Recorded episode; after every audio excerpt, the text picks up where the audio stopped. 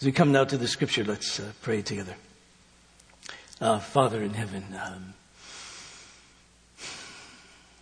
your word is grace to us. It's the very grace of acceptance as your children, even though we don't deserve it and deserve the opposite, yet your word comes to us and speaks that word of grace, and it's that word implanted in us that gives new life. For that we're grateful.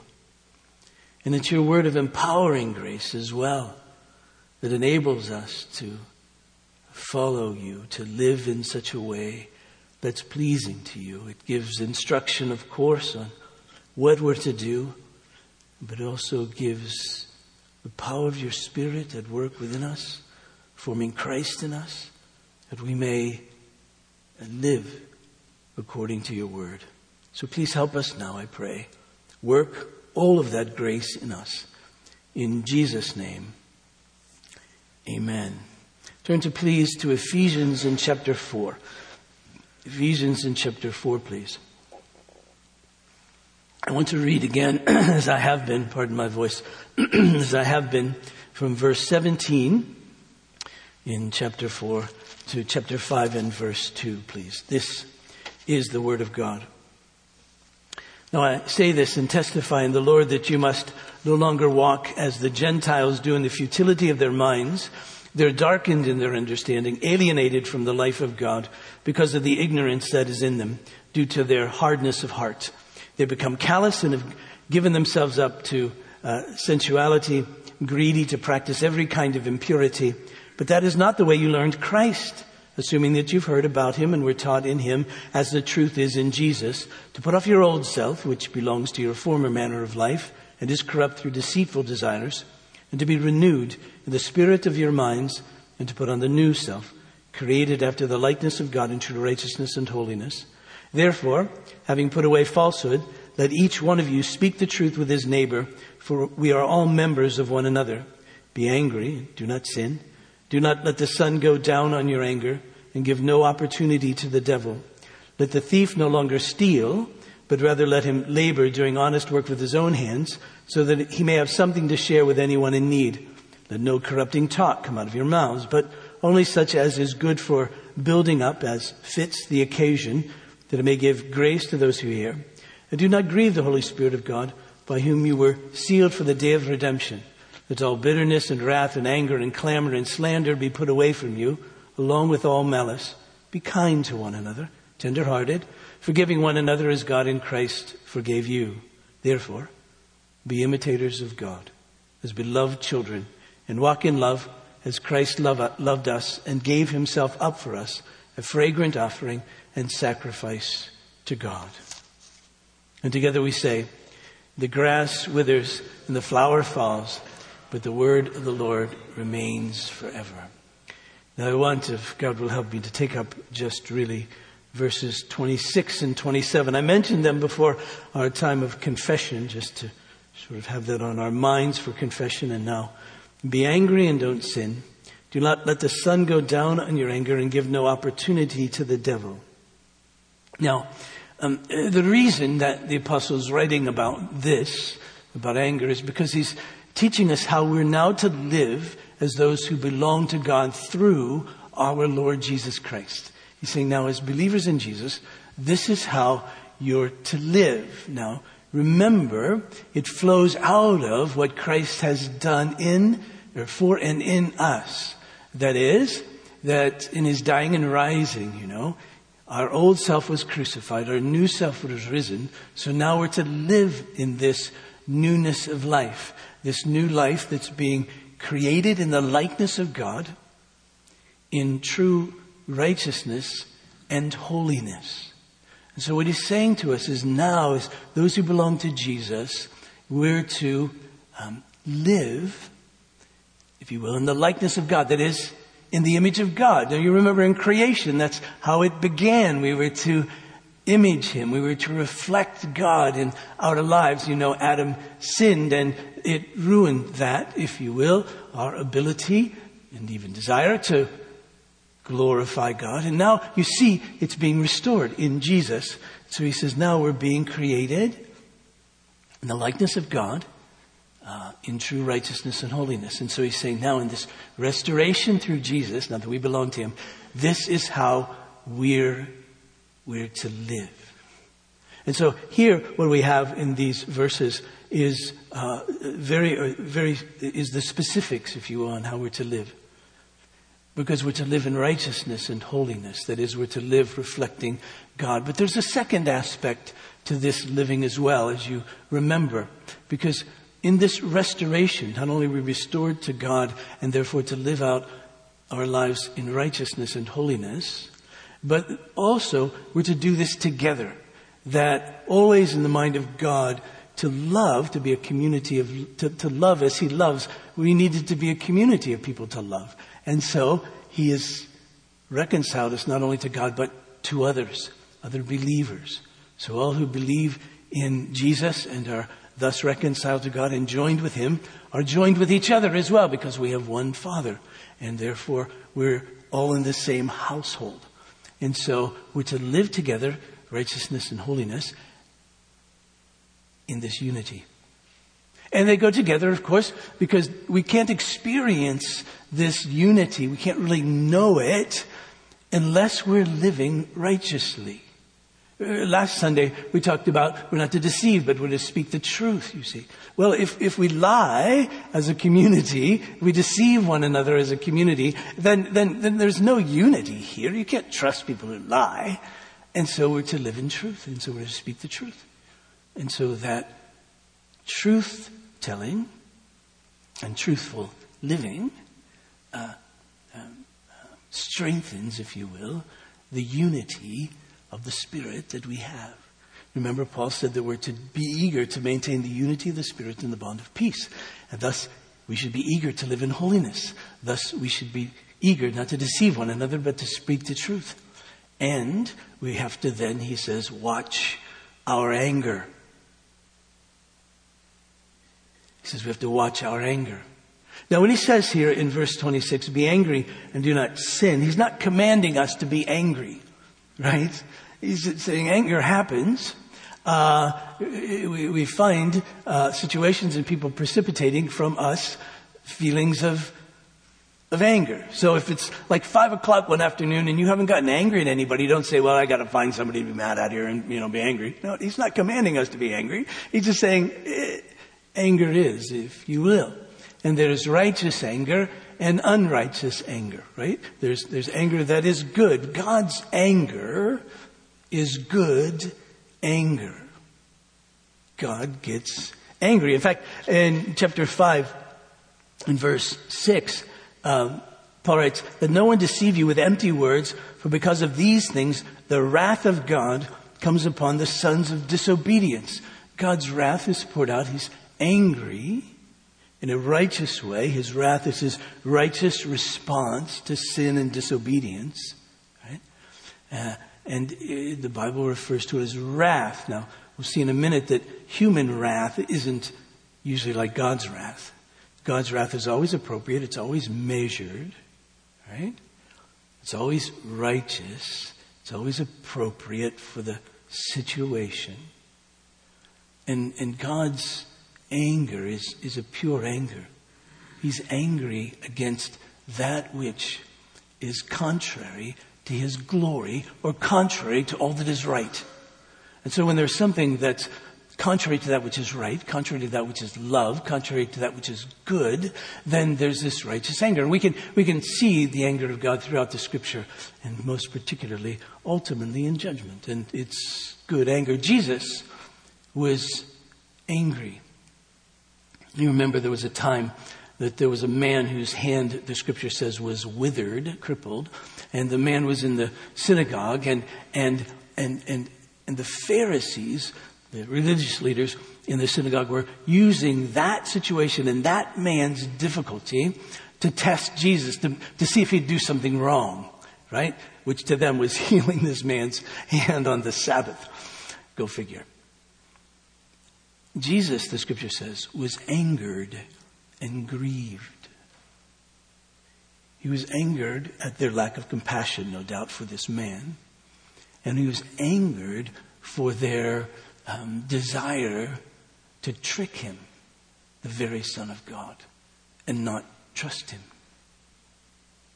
Probably the most famous aspect of Jesus' anger, I suppose, is when on one occasion, uh, maybe two, he went into uh, the temple area and uh, um, uh, there were people fraudulently and blasphemously buying and selling uh, animals and so forth for sacrifice and exchanging money for the temple tax.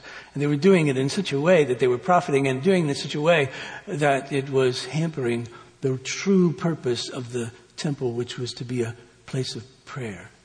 You remember what Jesus did. He took the cords and he ran them all out. And that was righteous anger for what was taking place in the very temple of God, for blaspheming the very name of God in that place. Another place where Jesus was angry was at the tomb of Lazarus, you remember. You say, when was he angry at that? Well, the scripture says when he came and saw that the tomb of, came to the tomb of Lazarus and Lazarus was dead, the, the expressions there are expressions of anger in his spirit being troubled at death because it was contrary to life. Death makes us, made him, made angry because he came to, to give life and sin takes and causes death. Now he was going to restore the life, but still there was anger in the in Jesus there. In fact, one author, a guy named B.B. Warfield that I quote from time to time, an old Princetonian uh, theologian, uh, puts it uh, like, like this. He says that, that um, mercy is often the result not only of pity, but of anger. Because you see, in Jesus' miracles, very often he was merciful to those who were in need why? Because he was angry. He was angry about that which disabled them. He was angry over sin and its effects so very often, mercy flows out of a situation where we see that's wrong and that righteously and correctly we're angry about that situation, got angry about that situation, and mercy and compassion, change flows very often from this. And if there's righteous anger and mercy comes out of it and compassion comes out of it and love comes out of it and, and forgiveness comes out of it, uh, all of that comes out of it that's good, you see, then, then that's really the ultimate effect of righteous anger. It brings justice out of injustice. It brings mercy out of cruelty.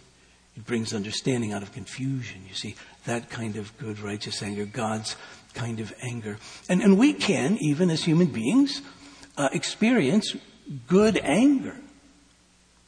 When there is injustice, it should make us angry, right? Uh, much that happens in the world in which we live, I don't think you can, as I've mentioned over and over. You can read news feeds without a certain amount of anger. Why is this happening? How can, why are people treating one another that way? Whether it's racism or whether it's human trafficking or whether it's whatever it is that exists in the world that we live in. We can have this sense. Paul wants to talk about is how do we deal with that? How do we deal even with the righteous anger? Now we know, because we're human beings also, we know that sometimes that our anger is simply at the get-go sinful. It's just simply wrong. And that comes from the fall. That comes from, from, from our old self, if you will, that's attached to Adam. You remember the, the primary sin in the Garden of Eden was when Satan said, you can be like God, not to be godly, to be made in the likeness of God, but, but you can take God's place. And so what happens is that there are times when we still think that we're God and that everything that happens in life should suit us. And if it doesn't, then we just get angry, right? At the weather. You know, you'd be ticked off for half a day because of the weather, right? Who made you God? Oh yeah, I know, right? Um, or when people don't meet your expectations. Uh, maybe your expectations are a bit unrealistic, you see. Or maybe your anger is just simply selfish. I didn't get my own way. Or maybe it's because somebody actually pointed out something you had done wrong. And since you're God, how dare they point out anything you did wrong? And that makes us angry, even when they're right. You're right? You get defensive. You lie. I didn't do that. I didn't say that. And, and, and so, so we know that at the get-go, there are times when our anger, in and of itself, can be sinful. We need to put it off. In fact, there's some, even as Paul writes here, for instance, in Ephesians in chapter 4, verse 31, I read it earlier. He said, let all bitterness and wrath and anger and clamor and slander be put away from you, along with all malice. He said, there's some anger that you just need to put away. Right? Just, just put away. That sinful kind of anger. What Paul's after here is to help us understand, as I mentioned during our time of confession, that when, when, when we get angry, it's always, must always be with a yellow light. Must always be with a caution. Doesn't have to be a red one. Stop that. Might be. Doesn't have to be. But a cautious one. There isn't a passage that I know of in the scriptures that says, love and do not sin. Because when we're loving, we're reasonably far away from sin, I suppose. But there is this sense of be angry, yet do not, do not sin, you see. And so we need to watch it. James even says, you might remember in James in chapter 1, in verse 19. Sorry, I'm breaking in a new Bible. Um, James 119.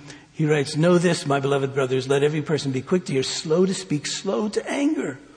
For the anger of man doesn't produce the righteousness of God. That is, our sinful anger doesn't produce the righteousness of God. So we need to be very, very careful in the midst of it. And why is that? Why do we have to be careful with anger? Because if we're not careful, then it can turn into bitterness it can turn, as Paul even writes in verse 31, into wrath and clamor and slander and malice. See, if we don't deal with it in the right way and we nurse it, after a while, the righteous, even the righteous anger that we have can sour us, make us bitter, can sour us against a person or even the situation and can make us so resentful that we live in this animosity towards a person or even in the context of a situation and we find ourselves simply an ill-tempered person. Or as he puts it, even wrath, and that is human rage that all we can do is lash out against it. Or clamor, which I, am so glad the ESV translated this as clamor because I can just hear pots and pans clamoring in the kitchen, you know? And that's what he means. He says, we just, we just shriek about it all the time. We talk about it all the time. We can't stop talking about it. It's just, it's just the thing that, that we make noise about all the time. It so affects our life that, that we become fixated on this, on this one thing. And then slander, it leads us then to the point of, of, of speaking that which is evil about others. And so we may be uh, angry about an injustice, and then we turn ourselves, and if our anger isn't dealt with in the right way, then we end up living unjustly towards others, to speak that which is false about them, to speak evil about them, to ruin their lives, if you will. And then even that comes with malice, and that is honestly a desire to ultimately do harm, whether it's harm verbally to their life and their reputation, or whether it's harm physically. You remember Jesus when he said, um, you know, it's, you've heard it said you should murder. Well, I'm telling you, don't be angry. What he meant by that is the malice, murder starts with an anger that's nursed and fostered so it festers in such a way that it moves from bitterness to this, from this animosity to real sinful anger, uh, to then wrath, to then this sense of even slander and malice. And he says, so deal with it quickly. Deal with it quickly. Even before you, you, you put your gift at the altar, deal with it uh, so that it doesn't move to this great extreme. That's what we're, we're dealing with, you see. So then Paul says, well, so if that's the case, if that's the tendency for us, then in fact, what should we do about it? Well, first he says this, um, uh, don't let the sun go down uh, on your anger. There have been times when Karen and I have been in a little bit of a, you know, tiff. I've gotten angry and I said, how fast can I go west?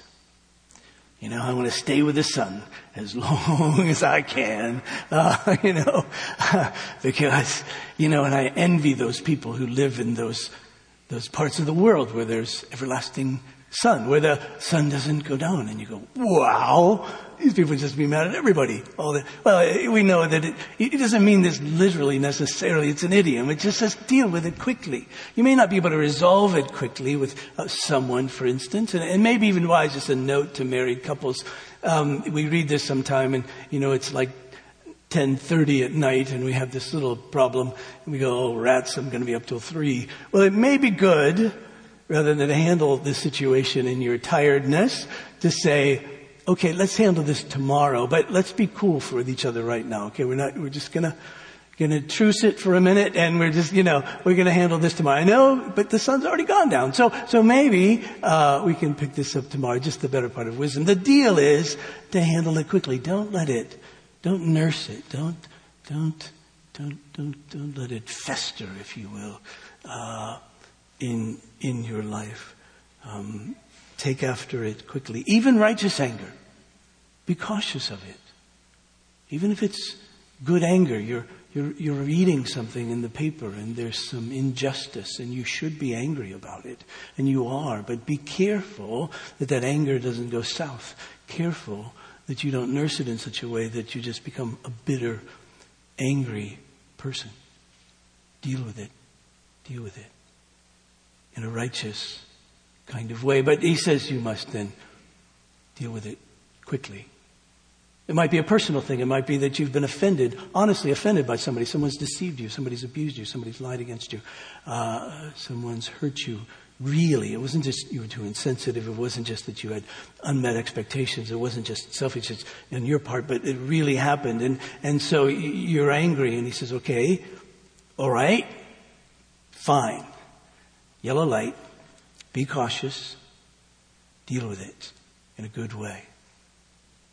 And then he gives us a warning, and he says, verse 27, and give no opportunity uh, to the devil. We see, just on its face, of course, that uh, the apostle believed in a literal devil, literal Satan and demons and all of that, that there is evil in the world. In fact, he, he mentioned it uh, uh various times uh, for instance, in chapter 1 and verse 21, he's speaking of Jesus, who's ascended far above all rule and authority, all power and dominion, and every name that it's named, not only in this age, but in the age to come. And you're going to sense he's speaking of not just the powers on earth, but also spiritual powers as well. And then, of course, in chapter 6, he'll play his hand very honestly in verse 12 and verse uh, 11, he says, Put on the whole armor of God that you may be able to stand against the schemes of the devil. For we don't rest, wrestle against flesh and blood, but against rulers and against authorities, against the cosmic powers of this present darkness, against the spiritual forces of evil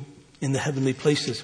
So what he's saying here by way of warning is that if you do nurse your anger and it does fester in you and you don't deal with this quickly, you're giving the devil an opportunity, this very one who is powerful but not sovereign. God is sovereign. It's powerful. Is one that the apostle Peter says to those who are suffering. He says to them, now be watchful, be sober minded. Right? Because the devil is prowling around like a roaring lion looking for someone to devour. So, one of the results of not dealing with anger rightly and quickly is that it gives the devil an opportunity in the midst of this sinful anger to devour you. Whatever that means. But whatever it means, it's not good. Right? And so the apostle wants us to, to see this and know this. In fact, you may be uh, aware of this passage in 2 Corinthians in chapter 2, uh, beginning with verse 5, verse 5 through 11. But Paul is dealing with a situation there, you might remember, in the Corinthian church where there's been some who've sinned, and one particularly has sinned even against Paul, and, um, and the, the, the, church disciplined this person.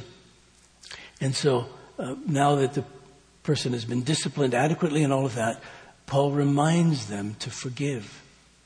Because if they don't forgive, notice what happens. He says, verse 10, anyone whom you forgive, I also forgive. Indeed, what I've forgiven, if I've forgiven anything, has been for your sake in the presence of Christ, so that we would not be outwitted by Satan, for we are not ignorant of his designs. Because you see, our anger can get in such a way that even after we've disciplined, if we don't forgive, even after we've disciplined, if we still harbor that anger in some way and we don't forgive and move on, you say we don't forgive, then it gives Satan an opportunity. And what's the opportunity? Well, he comes in at that moment in time to make us an unforgiving people, just a disciplining people. And discipline that's been received and brought repentance that doesn't bring forgiveness it's deadly. And he knows that. So he says, ah, he's going to unwit us. He's going to outwit us if we're not careful. So, so don't let him. And the same thing here. You remember that when Jesus was tempted by Satan in the wilderness, that after Jesus um, withstood all of the temptations and uh, was faithful, you Remember, the scripture says in Luke 4:13, and when the devil had ended every temptation, he departed from him until an opportune time. And when was that opportune time? Well, there may have been a few throughout we might see, but certainly in the midst of the anger of the religious leaders of the day, the Pharisees and the Sadducees, the Sanhedrin, if you will, that, that in the midst of their anger against Jesus, the evil ones saw an opportune time they became so bitter towards him. So angry, their wrath, their slander, we see it, their blasphemy against him, and their malice to take him to the cross. And so, so you just get it. And it should, it should give us great pause as the apostle tells us to not give the evil one an opportunity. So, how should we handle this? What should we do in the midst of this?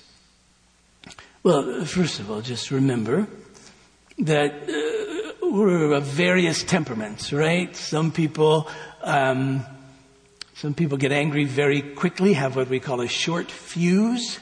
Uh, other people, perhaps a longer fuse. I think people, and I'm one who's been known not to have a particularly short fuse. Mine's a bit longer. But sometimes I worry that mine's longer because I don't care as much. I really wonder sometimes. I mean, I, I admire quick fused people, as long as it's not against me.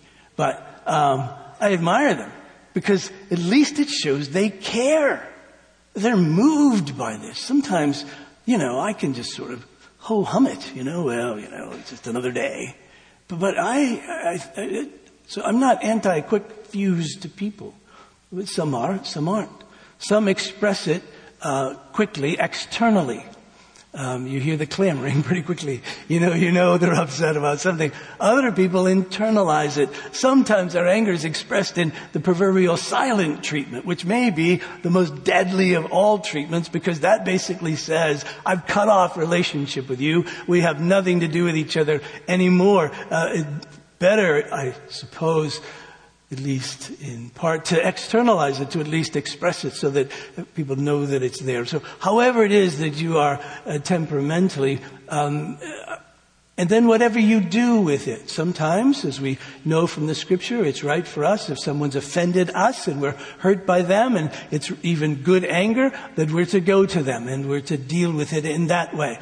Clearly that's um, appropriate, at least in certain measures if the anger is real and true and not selfish or overly sensitive and all those kinds of things. And there's some anger that's from such a deep place because the hurt is so deep that it may take a long time, even with the help of others, to come to grips with it and to deal with it. And to know what to do with it exactly. How do I proceed now? So, what I want to give you is what I think Paul would have me give you, what the scripture would have you see here. I'll show it to you in a minute from a passage on how to, um, to begin. I want to give you a context, give us a context of how we deal uh, with this anger. And I'm going to use an expression out of 1 Peter in chapter 2. It's a little bit out of context, but not entirely. 1 Peter chapter 2, where Paul is talking to those who are suffering. And he uses this expression of them that they're to be mindful of God. To be mindful of God. In the midst of their suffering, they're suffering unjustly. Turn there quickly so you know I'm not lying. First Peter, I wouldn't lie, but first I might get it wrong, but I wouldn't lie. First Peter chapter 2, um, verse 18. Servants, be subject of your masters with all respect, not only to the good and gentle, but also to the unjust. For this is a gracious thing when mindful of God. One endures sorrows while suffering unjustly. For what credit is it if you sin and are beaten for it, you endure?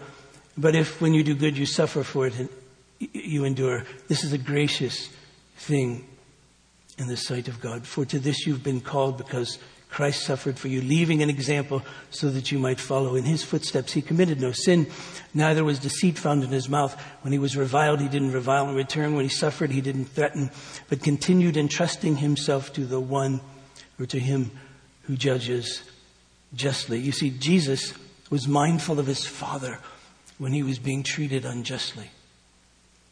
Now, righteously, there, he would have been justified to be angry and perhaps in some measure was.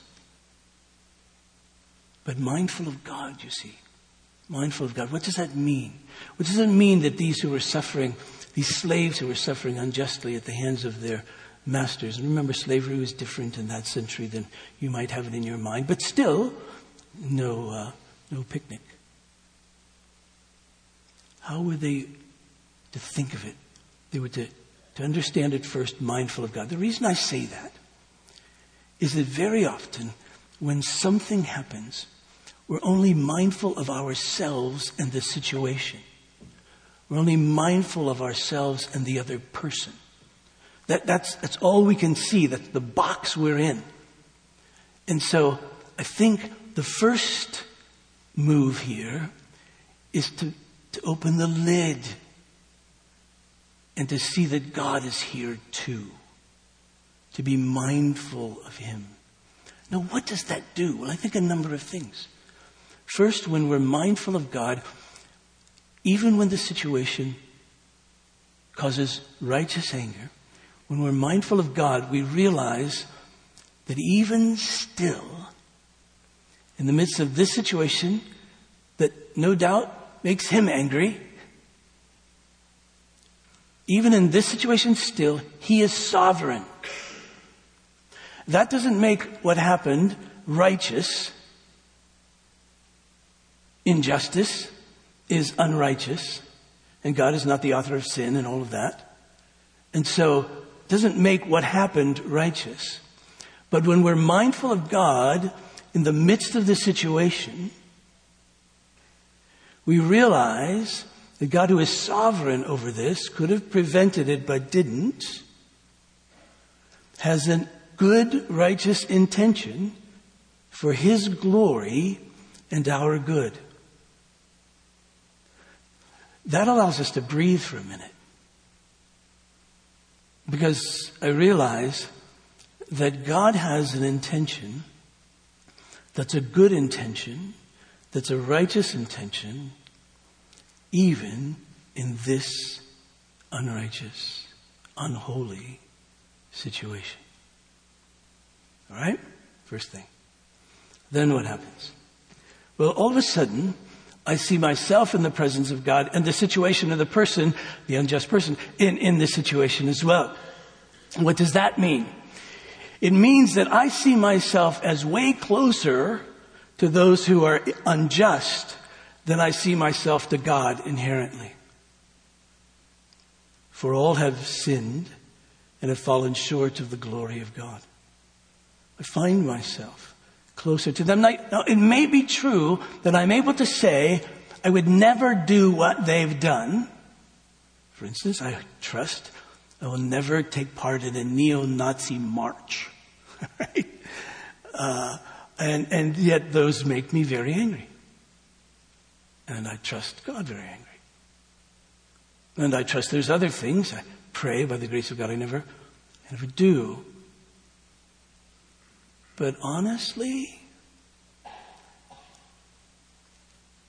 I, I, I know inherently as a sinful human being that sin is within me.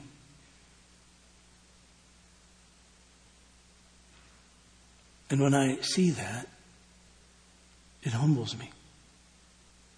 And I realize that if God's grace hadn't been upon me in a particular way, that perhaps I could be with those people that now, with whom now I'm angry, or have been a part of that situation that now has made me angry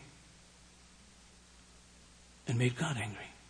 But, but I, I, I see that. And I've told you before that when I'm with people and we're talking and people are sharing about their lives and even confessing their sins to me, that I learned early on that I can always build a bridge between my life and their sin. Well, I may have never done it or done it like that. Maybe never thought it or thought it like that. Said it, said it like that. I can always, frankly, build a bridge between my life and their life. And that humbles. And I trust produces with us a particular kind of gentleness as well.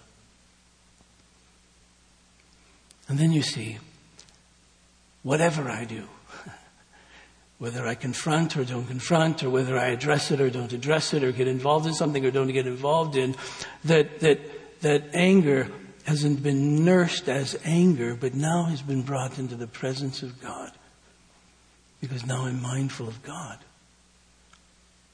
The, the fear is I just see me and the situation and my self-righteousness grows, thus my pride grows and my arrogance grows, and I pit myself against them in such a way as, as, as I become bitter against them and sour and, and angry and, and to such a degree that all I want to do is destroy them eventually.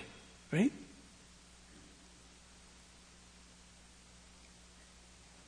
I'm mindful of, of God, that He's sovereign.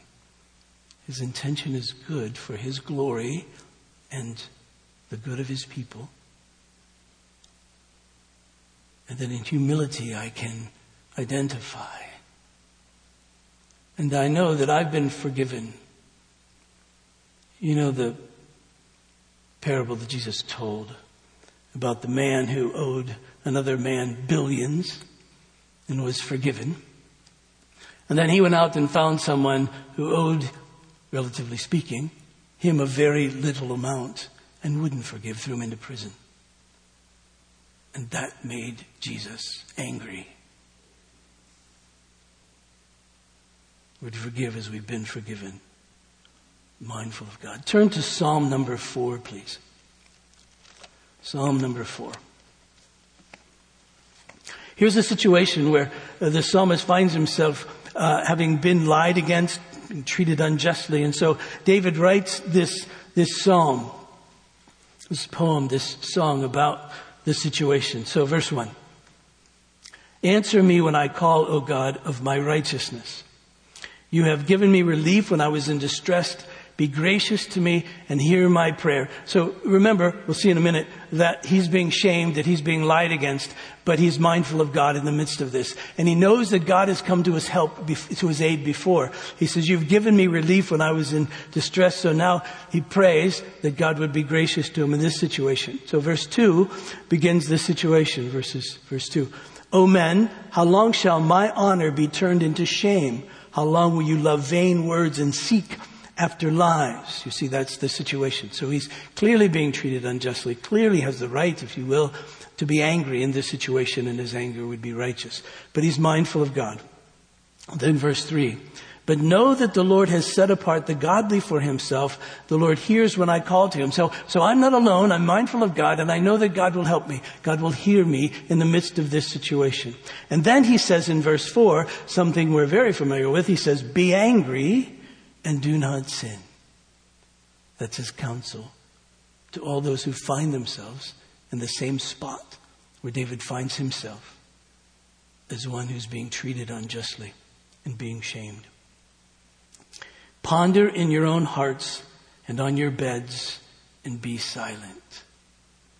Offer right sacrifices and put your trust in the Lord. In other words, be quiet for a minute. Be mindful of God. Um, ponder in your own hearts who God is. Ponder in your own hearts who you are. Ponder in your own heart the grace that's been given to you. Ponder in your own heart the very um, uh, grace of God to come to your aid. Be silent.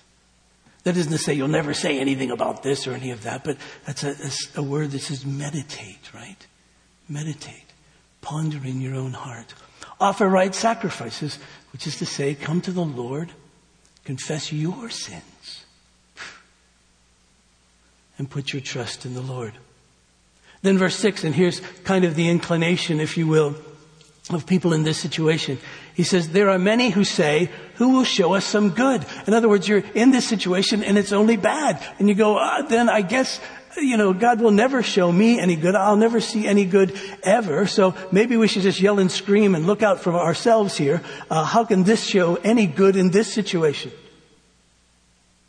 Well, then he says, well, lift up the light of your face upon us, O Lord. You have put more joy in my heart than they have when their grain and wine abound. And what he's saying is that even in this situation where I'm being unjustly treated, or even in this situation where injustice is happening, what I know to be true is that there's more joy in my life from you in this situation than if I had all the wine and grain there was to have. Because you're with me. I'm living mindful of God. And then he said, In peace I will both lie down and sleep. For you alone, O Lord, make me dwell in safety. Now I think once we find ourselves there, then we can deal with the situation in a godly way. Once we find ourselves there, we can find ourselves being able to deal with the person who hurt us or treated us unjustly or whatever then, then, then we'll be able to deal with that. That God will lead us in the right way. But until we've been mindful of God in the midst of the situation, our anger is likely to kill us, to devour us. So we must be cautious. And I think what will happen then in being mindful of God is verse 31 and 32 will happen. We'll let all bitterness and wrath and anger and clamor and slander be put away along with malice and we'll be kind to one another, tenderhearted, forgiving one another as God in Christ forgave us.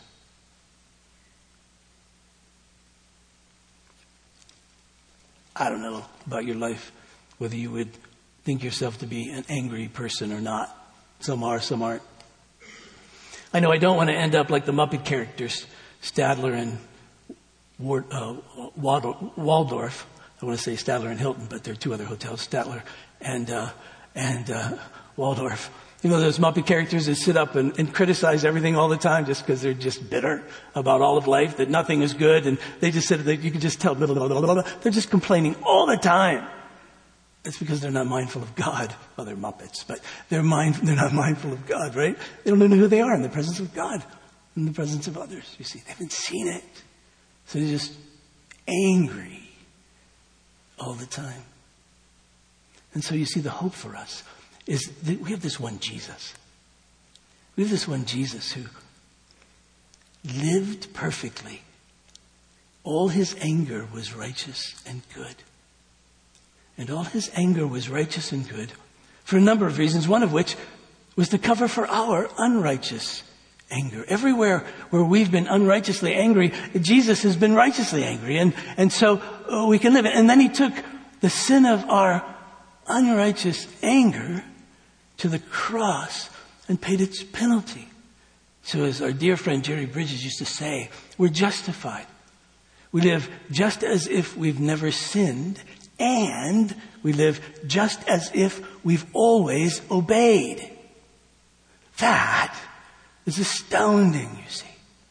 And we know that when he took our sin to the cross and he nailed it there, it died, we died, and now we're raised to newness of life to live. So our hope is, as we cling to the cross, as we sang, as we cling to what Christ has done, then what? Then he transforms us so that we can live as people whose anger is righteous and whose anger doesn't get the best of us, and whose anger doesn't cause us to sin, you see.